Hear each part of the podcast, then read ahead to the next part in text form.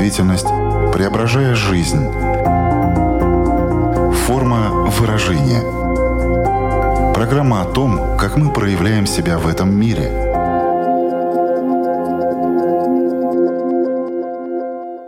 Здравствуйте! Меня зовут Александра Плотникова. В эфире Латвийского радио 4 программа «Форма выражения». Приветствую вас также, если мы встретились с вами на одной из крупнейших платформ подкастов. Я очень надеюсь, что в ближайшие полчаса вам будет как минимум не скучно, как максимум интересно. Полагаю, мы даже не замечаем, как часто скука и интерес сопровождают нас. Правда, от скуки мы, как правило, бежим, желая, чтобы наша жизнь была интересной.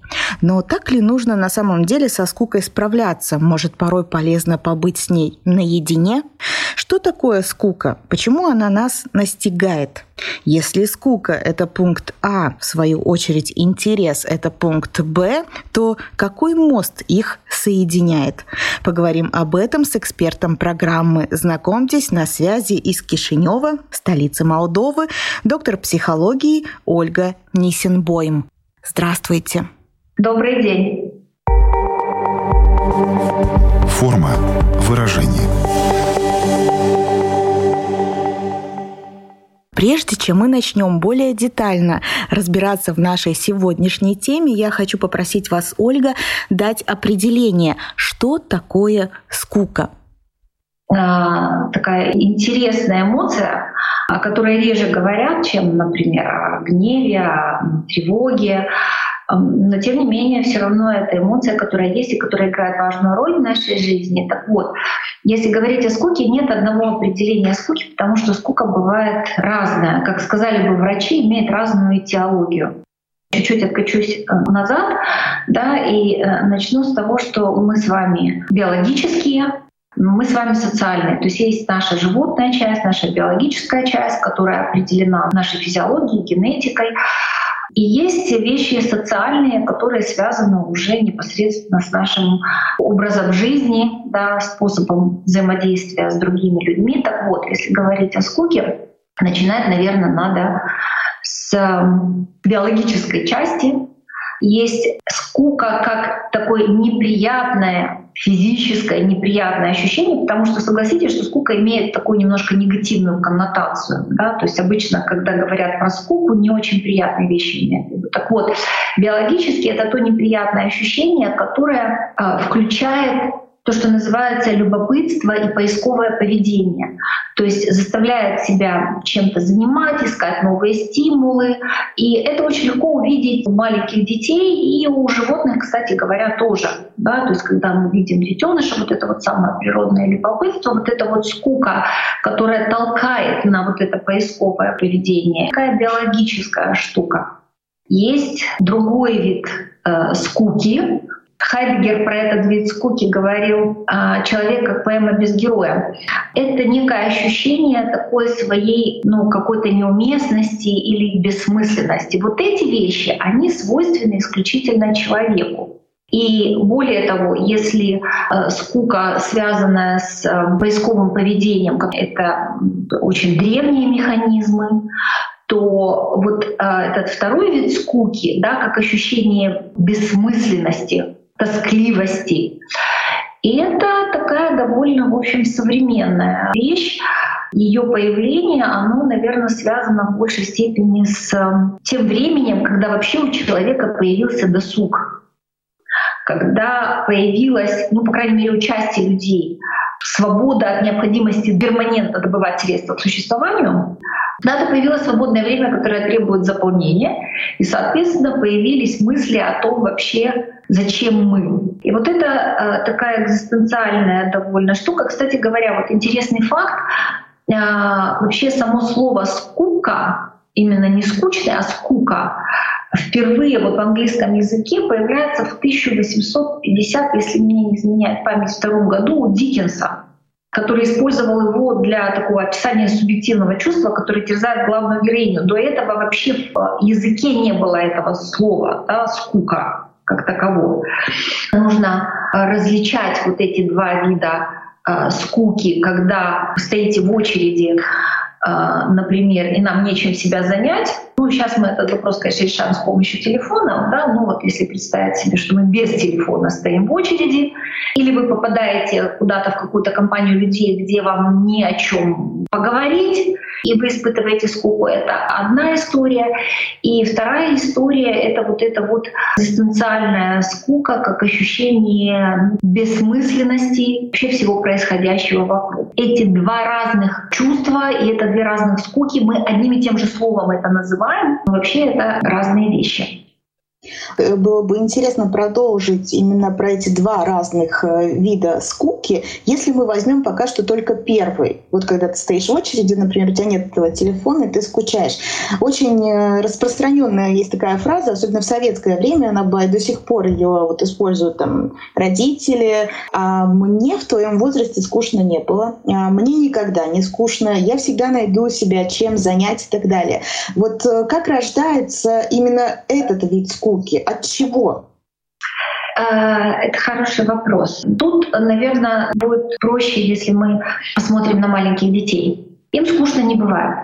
Они себе находят занятия в любом случае. То есть маленький ребенок, если у него нет игрушек, он будет играть со своими руками и ногами, например, или там э, ковырять стену или еще что-то. То есть ребенок естественным образом, вот этот вот природный поисковый биологический инстинкт э, толкает нас к тому, чтобы находим абсолютно любые способы вокруг нас взаимодействовать с окружающим миром, даже если это окружающий мир, это мои собственные пальцы да, которые я могу там крутить, рассматривать или пытаться куда-то всунуть. И это совершенно естественная, природная, здоровая история.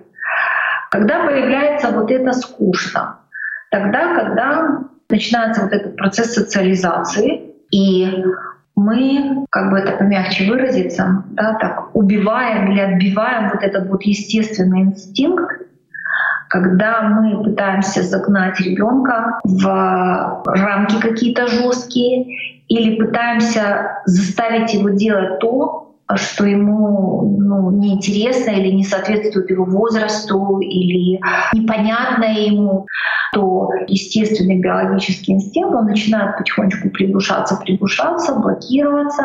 Либо еще есть один вариант да, в процессе развития, когда мы предлагаем детям очень яркие стимулы. Когда мы развлекаем детей, это такая заезженная, конечно, тема да, про гаджеты, но тем не менее, да, что такое гаджет, что такое экран, это большое количество очень постоянно меняющихся стимулов, как вот э, вкусовые рецепторы, то есть когда ты много очень острой пищи ешь, то твои вкусовые рецепторы, они притупляются, то есть как только пища становится ну, нормальной, она кажется пресной. Вот э, у детей то же самое. То есть когда мы детей начинаем активно развлекать, не давая им самостоятельного пространства, ну то есть чтобы они сами могли каким-то образом себя занимать, предлагаем им сейчас очень много детоцентричных семей, которые, ну и это хорошо, наверное, да, когда там детьми занимаются и так далее, когда детей маленьких там начинают не знаю, огромное количество путешествий, э, театры, музеи, не знаю, что то большое количество стимулов для маленького ребенка. И тогда, собственно говоря, его внутренняя вот эта вот поисковая активность, она начинает притупляться естественным образом, и чем дальше, тем более сильные стимулы нужны для того, чтобы вызвать вот это любопытство и этот интерес. Поэтому уже когда дети приходят к школьному возрасту, а тем более к подростковому возрасту, уже да, уже я не знаю, чем нужно развлекать ребенка для того, чтобы ему было интересно. Уже все обычные какие-то вещи, они становятся скучными. То есть я правильно понимаю, чем меньше у нас было стимулов, ну в том числе в моем детстве, да, когда мы сами придумывали себе э, вообще какие-то игры, э, ну не было у нас тогда ни такой телепрограммы, ни, конечно, никаких гаджетов. То есть это нас э, закалило, это такой иммунитет от скуки в какой-то степени. Это иммунитет от скуки. Почему? Потому что, ну вот как вот слово иммунитет, наверное, здесь хорошее слово, подходящее. А мы, когда растем, да, и мы сталкиваемся там, с какими-то там бактериями, вирусами, вырабатываем свой естественный иммунитет, точно так же вот это вот природное чувство любопытства, которое, еще раз, это абсолютно биологическое. Любой здоровый детеныш рождается вот с этим поисковым поведением. Для исследования окружающей среды, потому что вот это исследование окружающей среды позволяло дальше в этой среде функционировать, адаптироваться в ней, да, быть эффективным но ему нужно дать развернуться. То есть должны быть условия для того, чтобы вот этот вот механизм естественного поискового поведения, он сформировался и выработался вот этот вот иммунитет от скуки, да, как вы говорите. Надо дать возможность ему развернуться. Надо дать возможность ребенку этот поисковый инстинкт проявить. А если мы ему все время предлагаем какое-то огромное количество стимулов, то вот этот инстинкт поисковый, он просто не может сформироваться обычным естественным способом, так как он должен сформироваться. И тогда, да, тогда потом все скучно.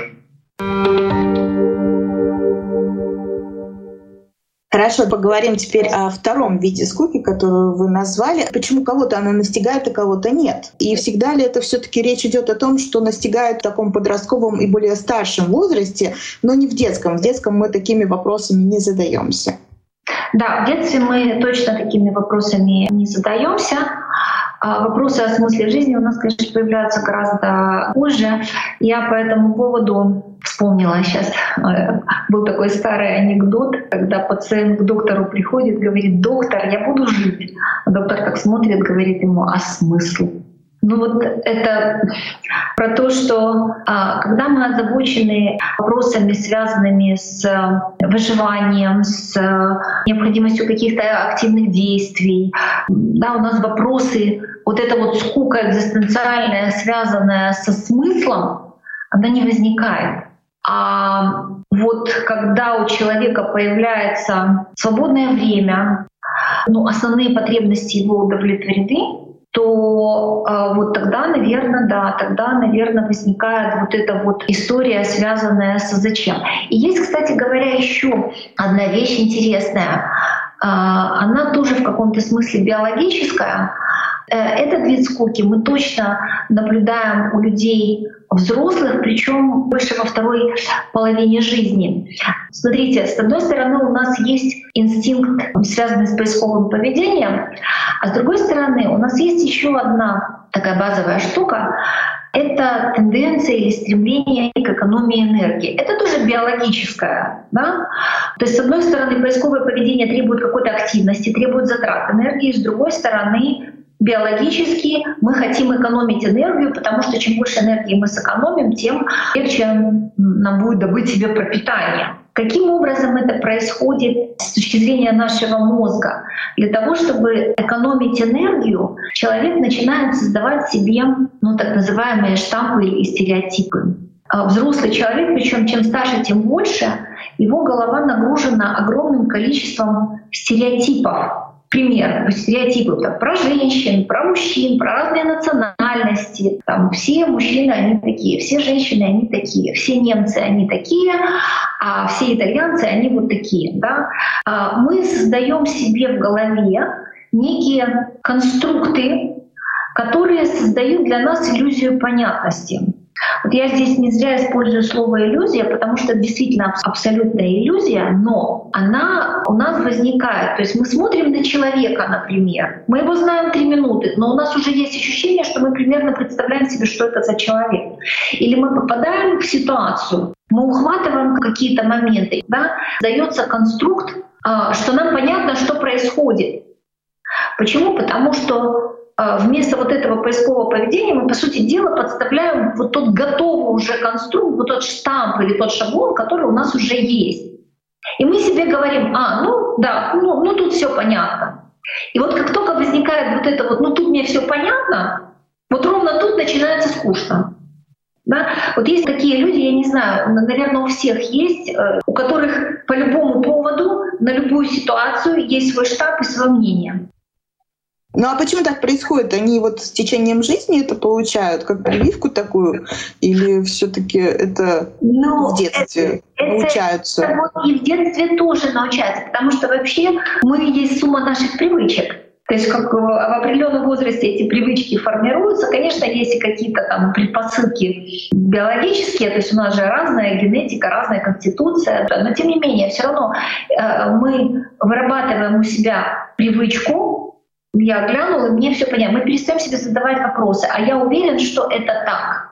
А может быть, здесь есть еще чего-то э, новое. Ну вот э, я много веду образовательных программ, когда приходят слушатели, да, то эти люди, которые, они все знают сразу. И, э, конечно, им скучно. Ну а что, если ничего нового нет, если все и так все понятно? Конечно, скучно. Если говорить об интересе как о понятии противоположном скуке, то есть интерес возникает тогда, когда мы понимаем свое незнание и хотим в чем-то разобраться. Нам интересно, то есть что такое интерес? Интерес — это ну, где-то синоним слова «любопытство». Где может возникнуть интерес и любопытство? Но он точно не может возникнуть там, когда я для себя поставил штампик, что я все знаю. Только тогда, когда я задаю себе вопрос, а как это может быть, а действительно ли это так, или может быть это по-другому, может быть я чего-то здесь не знаю, а не знаю я точно очень много, ну то есть я понятно, что мы ну, столько пластов не знаем, что даже самые профессиональные или люди с экспертным статусом э, имеют огромную зону непознанного. И, кстати говоря, это характеризует ну, высокого уровня профессионала и эксперта. То есть ими движет понимание того, что чем больше они узнают, тем больше они осознают границу своего незнания. И это толкает любопытство. Я этого не знаю, мне интересно разобраться, как это происходит. Если же я все знаю, ну тогда да, тогда печаль, тогда, конечно, жизнь будет очень скучной. Помните, я в самом начале сказала, что если пункт А — это скука, а пункт Б — это интерес, то между ними есть определенный мост. Правильно ли я понимаю, что называется этот мост любопытство? Да, можно сказать и так, что любопытство и скука — это две стороны одной медали, с другой стороны это противоположные направления. Через любопытство, конечно же, мы можем перекинуть э, мост к тому, что мы называем интерес в самом широком контексте этого слова. Интерес к чему угодно. Абсолютно неважно, неважно к чему. А, опять же, к вопросу о том, как это возникает и как. Это такая же привычка интересоваться, постоянно искать что-то новое, неважно в какой сфере. Это сфера э, профессиональная, это сфера хобби, это сфера а, других каких-то интересов любых, да, то есть искать что-то новое и постоянно задаваться вопросами, чего я не знаю. В принципе, вы сейчас ответили в том числе на мой вопрос о том, чем полезна скука. Прозвучало очень много разных моментов, почему она полезна, но она бывает разрушительной. Каким таким разрушительным последствиям может приводить скука? Если мы говорим а, о а, скуке экзистенциального свойства, о скуке как ощущении своей бессмысленности и неуместности, наверное, важно об этом слушателям тоже не забывать, что иногда это может быть симптомом, ну, например, клинической депрессии, да, то есть какого-то психического расстройства, один из симптомов. А, важно вовремя понять, что нужна помощь, да, и обратиться к врачу, психотерапевту, психологу, да, для того, чтобы разобраться, что происходит. Таким важным критерием, когда мы можем понять, э, когда нужно уже куда-то обратиться или я сам могу справиться, это длительность вот этих состояний. Да. Всех нас периодически бывает там, на какой-то период накрывают вопросы вот, или какие-то вот ощущения, связанные с э, бессмысленностью и неуместностью.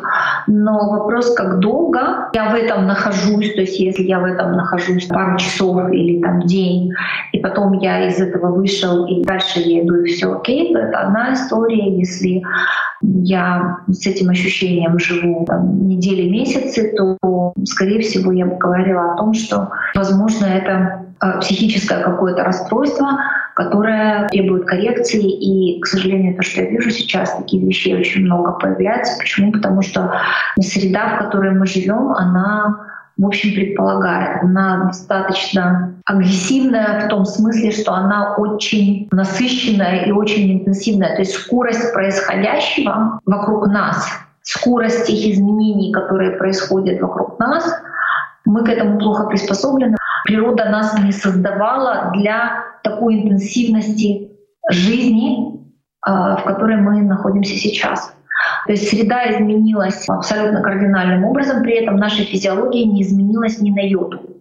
Мы какие были тысячу лет или три тысячи лет тому назад, мы ровно такие и есть. И наш мозг, какой он был, он ровно такой и есть. А среда, в которой мы живем, она изменилась очень сильно, и поэтому бывает иногда довольно сложно э, с этим справляться. И поэтому мы и прибегаем, собственно говоря, к помощи специалистов, когда мы понимаем, что мы не вытягиваем, не вывозим внешние обстоятельства, которые просто мы не в состоянии переварить. Об этом тоже нужно помнить, что вот это вот ощущение бессмысленности и неуместности, оно вот как симптом очень-очень часто, практически всегда один из. По сути, это то, зачем, как за маской скрывается скука, показывая что-то другое. А вот э, бывает, что люди от скуки просто тоже очень много едят. Э, есть еще какие-то моменты, которые мы могли бы назвать, за которыми скрывается скука, но на самом деле мы думаем, ой, что-то я голоден, да, пойду открою в очередной раз холодильник. То есть есть у нее такие прятки, в которые она с нами играет.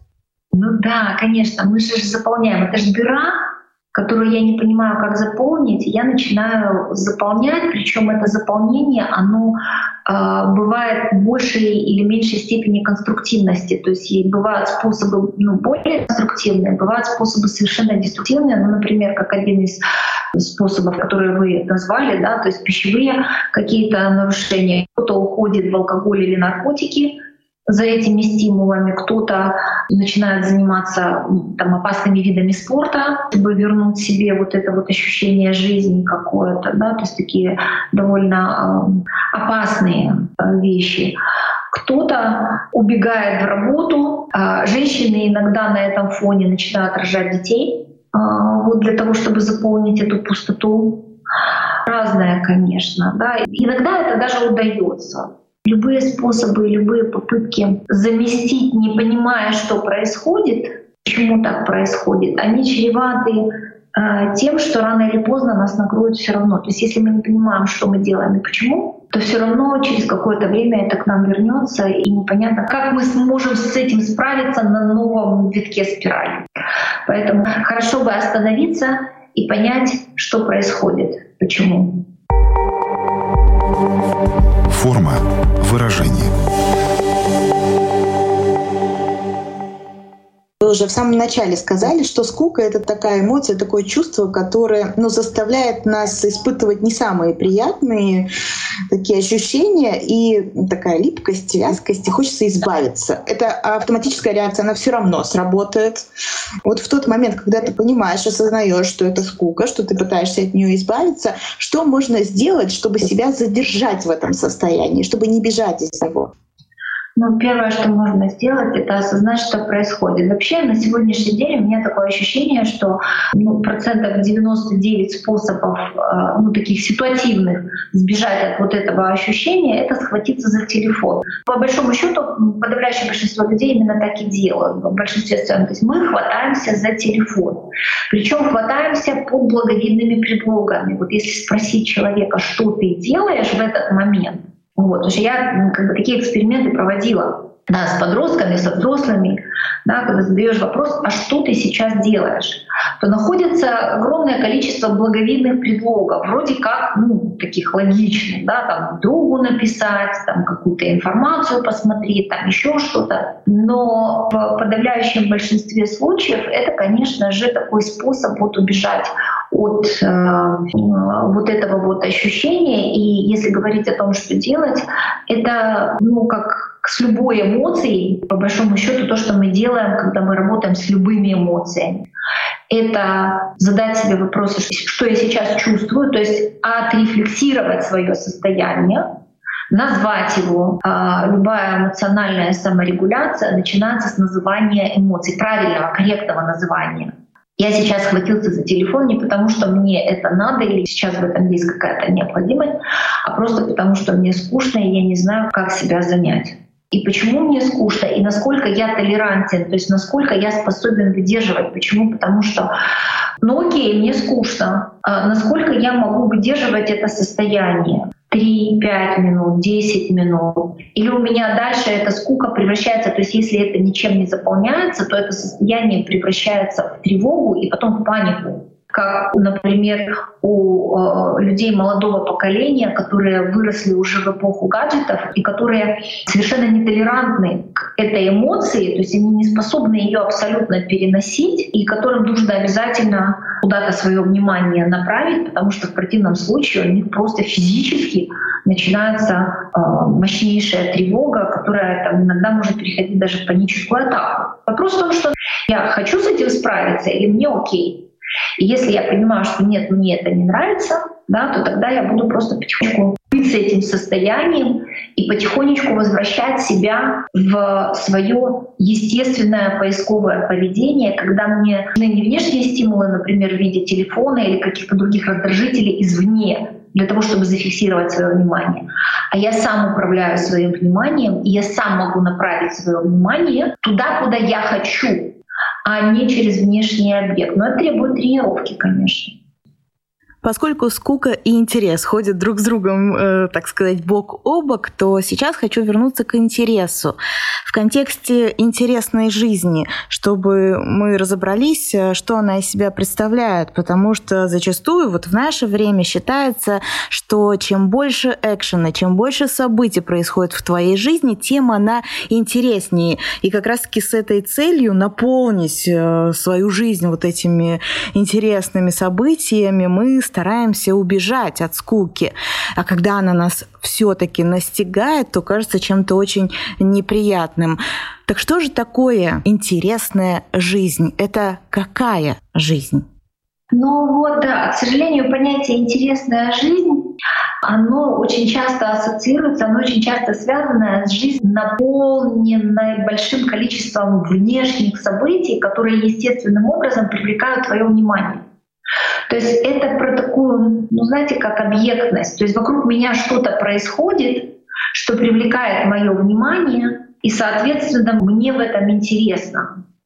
Но это опасный путь. Почему? Потому что ну, внешние обстоятельства, они же разные бывают, они далеко не всегда зависят от меня и чаще всего не зависят от э, человека. Получается, что я становлюсь зависимым от того, где, в каких условиях я э, нахожусь. Да. Если вокруг меня что-то, то есть что-то должно такое происходить, да, я хочу прийти на такую работу, где мне будет интересно, мне дадут какую-то работу, которая будет для меня интересна, или мне что-то сделают такое, чтобы мне было интересно.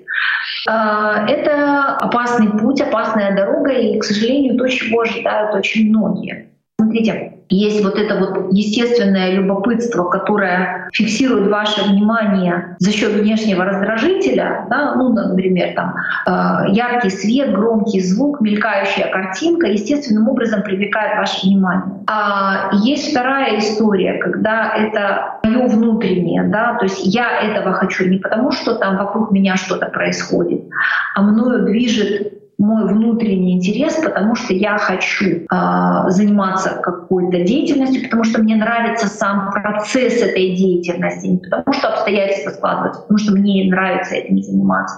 Или я хочу добиться какого-то результата, или еще чего-то. Это вот про субъектность. Мне это интересно, потому что я этого хочу. Но э, вот тут опять по третьему кругу мы возвращаемся к ну, детскому возрасту, что за счет большого количества раздражителей у детей они перестают чувствовать, что им таки действительно интересно. Потому что а, для того, чтобы почувствовать какие-то внутренние сигналы, нужно, чтобы внешняя среда была достаточно тихая. Да? То есть для того, чтобы почувствовать, что у тебя внутри, а чего тебе хочется. Знаете, вот в советские времена, когда понятно, почему там были проблемы с едой, и заставляли детей доедать все с тарелки. Обязательно, неважно, хочешь ты, не хочешь, надо все доесть. И в какой-то момент притупляется свое собственное внутреннее ощущение. Я голоден, я не голоден, что я хочу? Я хочу есть, пить, да, то есть ты не, не понимаешь. И оттуда начинаются расстройства пищевого поведения. Вот здесь та же самая история. А, когда вокруг тебя огромное количество стимулов, то ты перестаешь чувствовать, когда тебе предлагают и вот это, и вот это, и вот это, то ты перестаешь понимать свое внутреннее, вот, а чего тебе бы хотелось. Потому что нужно вот это вначале там в семье, потом в школу ребенок приходит, и там его ну, вынуждают. У ребенка нет выбора, по большому счету, заниматься тем, что мы побуждаем, вынуждаем, заставляем. И вот это вот чувство, а чего бы мне хотелось, оно притупляется, и человек перестает со временем понимать внутренние ощущения, и это, конечно, очень печально. Есть ли какое-то упражнение или задание, которое может помочь провести самодиагностику, узнать, какие у каждого из нас отношения со скукой? Ну или, может быть, просто надо задать себе какие-то вопросы, но тут главное, чтобы и ответы ты смог получить. Тут даже как бы особой диагностики, наверное, не нужно, потому что это очевидно, как часто тебе бывает скучно. Причем скучно это не всегда про деятельность. Иногда ты делаешь что-то, но тебе скучно это делать. Да, то есть ты ощущаешь это чувство. И если это очень эпизодически, очень периодически, вот есть люди, которые говорят, а мне не бывает скучно. Если бывает, то это ну, может быть какие-то минуты или какое-то ситуативное такое очень состояние. Ну так и окей. А если человек отвечает себе на этот вопрос, что да, я целый день нахожусь в этом состоянии, я очень часто нахожусь в этом состоянии, когда мне скучно. И постоянно приходит в голову этот вопрос. Зачем? Для чего? И кому все это надо? Ну, тогда, конечно, стоит, наверное, остановиться и подумать, что в жизни происходит не так, и хочу ли я что-то в этом изменить. Вот этот вопрос. Хочу ли я что-то изменить? Вы сказали, что все зависит от того, насколько часто становится скучно. А как определить, что такое часто? Слушайте, ну вот это вот очень, э, очень сложный вопрос. Почему? Потому что ну вот я боюсь даже какие-то конкретные цифры называть рецепты, потому что для, для разных людей это по-разному. Я бы задала вопрос, насколько тебя это беспокоит. Страдаешь ли ты от того, что ты часто испытываешь скуку? Дискомфортно ли тебе это? И тогда вопрос о прям вот конкретном времени или о конкретном измерителе, наверное, он возникает. И человек может сказать, да нет, мне окей, нормально. А кто-то скажет, да, для меня это э, дискомфортно, я бы хотел что-то изменить. Да, поняла. Значит, главное, что ты не страдаешь от этой скуки. Здесь еще один вопрос. Если кто-то нас слушает и думает, хм, ну я никогда не скучаю, я никогда не испытываю скуку, а это нормально?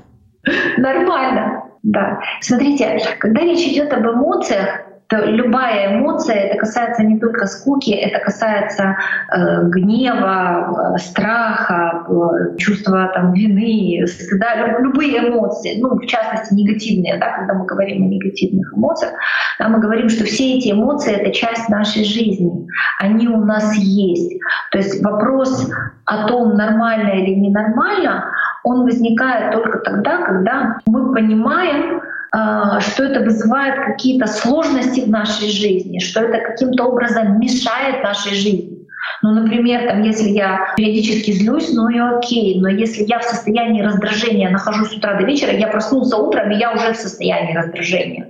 Наверное, меня это беспокоит, и мне хочется с этим что-то сделать, или с тревогой. Да? Всем людям свойственно испытывать вопрос, сколько и как часто, и насколько это разрушает нашу жизнь, мешает нам сказать, что ну, я доволен своей жизнью. Со скукой та же самая история. То есть это континуум. И где вот эта точка, когда норма перестает быть нормой, она у разных людей очень разная. И каждый для себя только может ответить на вопрос, где э, начинается точка, когда мне это начинает мешать в моей жизни, и я хочу что-то изменить. Потому что вполне возможно, что человек скажет, там, часто ли тебе бывает скучно? Но человек может сказать, ну, в принципе, да, довольно часто. А хочешь ли ты что-то изменить в этом? Но человек скажет, да нет, мне окей. Ну, значит, окей. Значит, для него это нормально. Ему это не мешает. Как определить, какие отношения у меня со скукой, мы поговорили. А как можно понять, что мне действительно интересно? На самом деле здесь может быть очень, очень сильно, правда, может быть очень сильно по-разному. А, но если вы бежите, и ваша жизнь очень интенсивная, но вас постоянно накрывает вот это вот ощущение, а зачем все это, куда я бегу, а, да, вот это вот ощущение, зачем я встаю по утрам? И ради чего. При том, что жизнь может быть событийно очень наполненная, да, там, работой, семьей, но вот утром ты встаешь и думаешь, зачем, то, конечно, однозначно стоит взять какую-то паузу отпуск, если там есть возможность, да, или какой-то перерыв в своей повседневности, в своей рутине для того, чтобы подумать и вспомнить, как если говорить о приемах, то один из таких ну, простых и всем доступных приемов это попытаться вспомнить, а чем ты хотел заниматься раньше, чем ты хотел заниматься в э, юности, чем ты хотел заниматься в детстве, о чем мы мечтали тогда, когда еще не было вот нагруженности всеми теми обстоятельствами, которые есть у нас во взрослой жизни, там, ответственности на работе, семьи, детей и всего остального, о чем мы мечтали. И, возможно, именно там э, есть подсказки, и я там увижу много примеров, когда люди в достаточно взрослом, я бы сказала, уже очень зрелом возрасте э, меняют свою жизнь, меняют сферу своей деятельности, возвращаясь к тому, о чем они мечтали раньше, давно, но по каким-то причинам не случилось, потому что там обстоятельства помешали или еще что-то. Такой прием э, и такая рефлексия, она может быть полезной. Мне кажется, сегодня прозвучало на самом деле очень много разных подсказок, которыми можно воспользоваться и, конечно же, задуматься вообще на эту тему, потому что, ну да, в социальном таком мире мы встречаемся всегда с определением того, что скука — это что-то такое нехорошее, от нее хотят избавиться, от нее хотят убежать, а самый правильный глагол вообще какой был бы применим к скуке, что с ней надо делать? Как и любую эмоцию, важно осознавать принимать ее в себе, проживать эту эмоцию, проживая, понимать, что ты хочешь дальше. Можешь ты с этим справиться, ты выходишь из этого нормально, и это эмоция, из которой ты выходишь. Или же э, ситуация тебя не устраивает, и ты хочешь что-то с этим сделать, и ты можешь это сделать самостоятельно, или тебе нужна чья-то помощь в этом. На этом мы поставим сегодня точку. Я напомню всем, что с нами вместе была доктор психологии Ольга Нисенбойм. Большое вам спасибо за этот разговор. Я правильно понимаю, Ольга, что вскоре у всех желающих э, будет возможность встретиться с вами лично в Риге, потому что вы приедете участвовать в «Мама-папа форум». Да, Александра, спасибо вам огромное и спасибо всем слушателям, кто был с нами. Да, мы действительно э, скоро сможем встретиться с вами на «Мама-папа» форуме, говорить как раз-таки о детях а, и о том, как их э, воспитывать таким образом, чтобы во взрослой жизни они были более эффективными, более, более счастливыми, вот так, наверное, скажем. Из этого следует, что нашу точку любой желающий сможет переделать в запятую, потому что разговор продолжится. Ну и все эти знания в любом случае нам помогают лучше что-то осознавать в своей жизни, ну и, конечно, приобретать инструменты, с которыми можно потом дальше э, продолжать э, жить, э, применять и делать свою жизнь лучше. Ольга, ну теперь точно прощаемся, но ненадолго. Спасибо, всего доброго. Я, Александра Плотникова, прощаюсь с вами, чтобы встретиться ровно через неделю на радиоволнах или на крупнейших платформах подкастов Apple, Spotify, Google. Выбирайте, где вам удобнее слушать программу. Хорошей вам недели. Пока-пока. Отражая время, изображая действительность, преображая жизнь. Форма выражения – Программа о том, как мы проявляем себя в этом мире –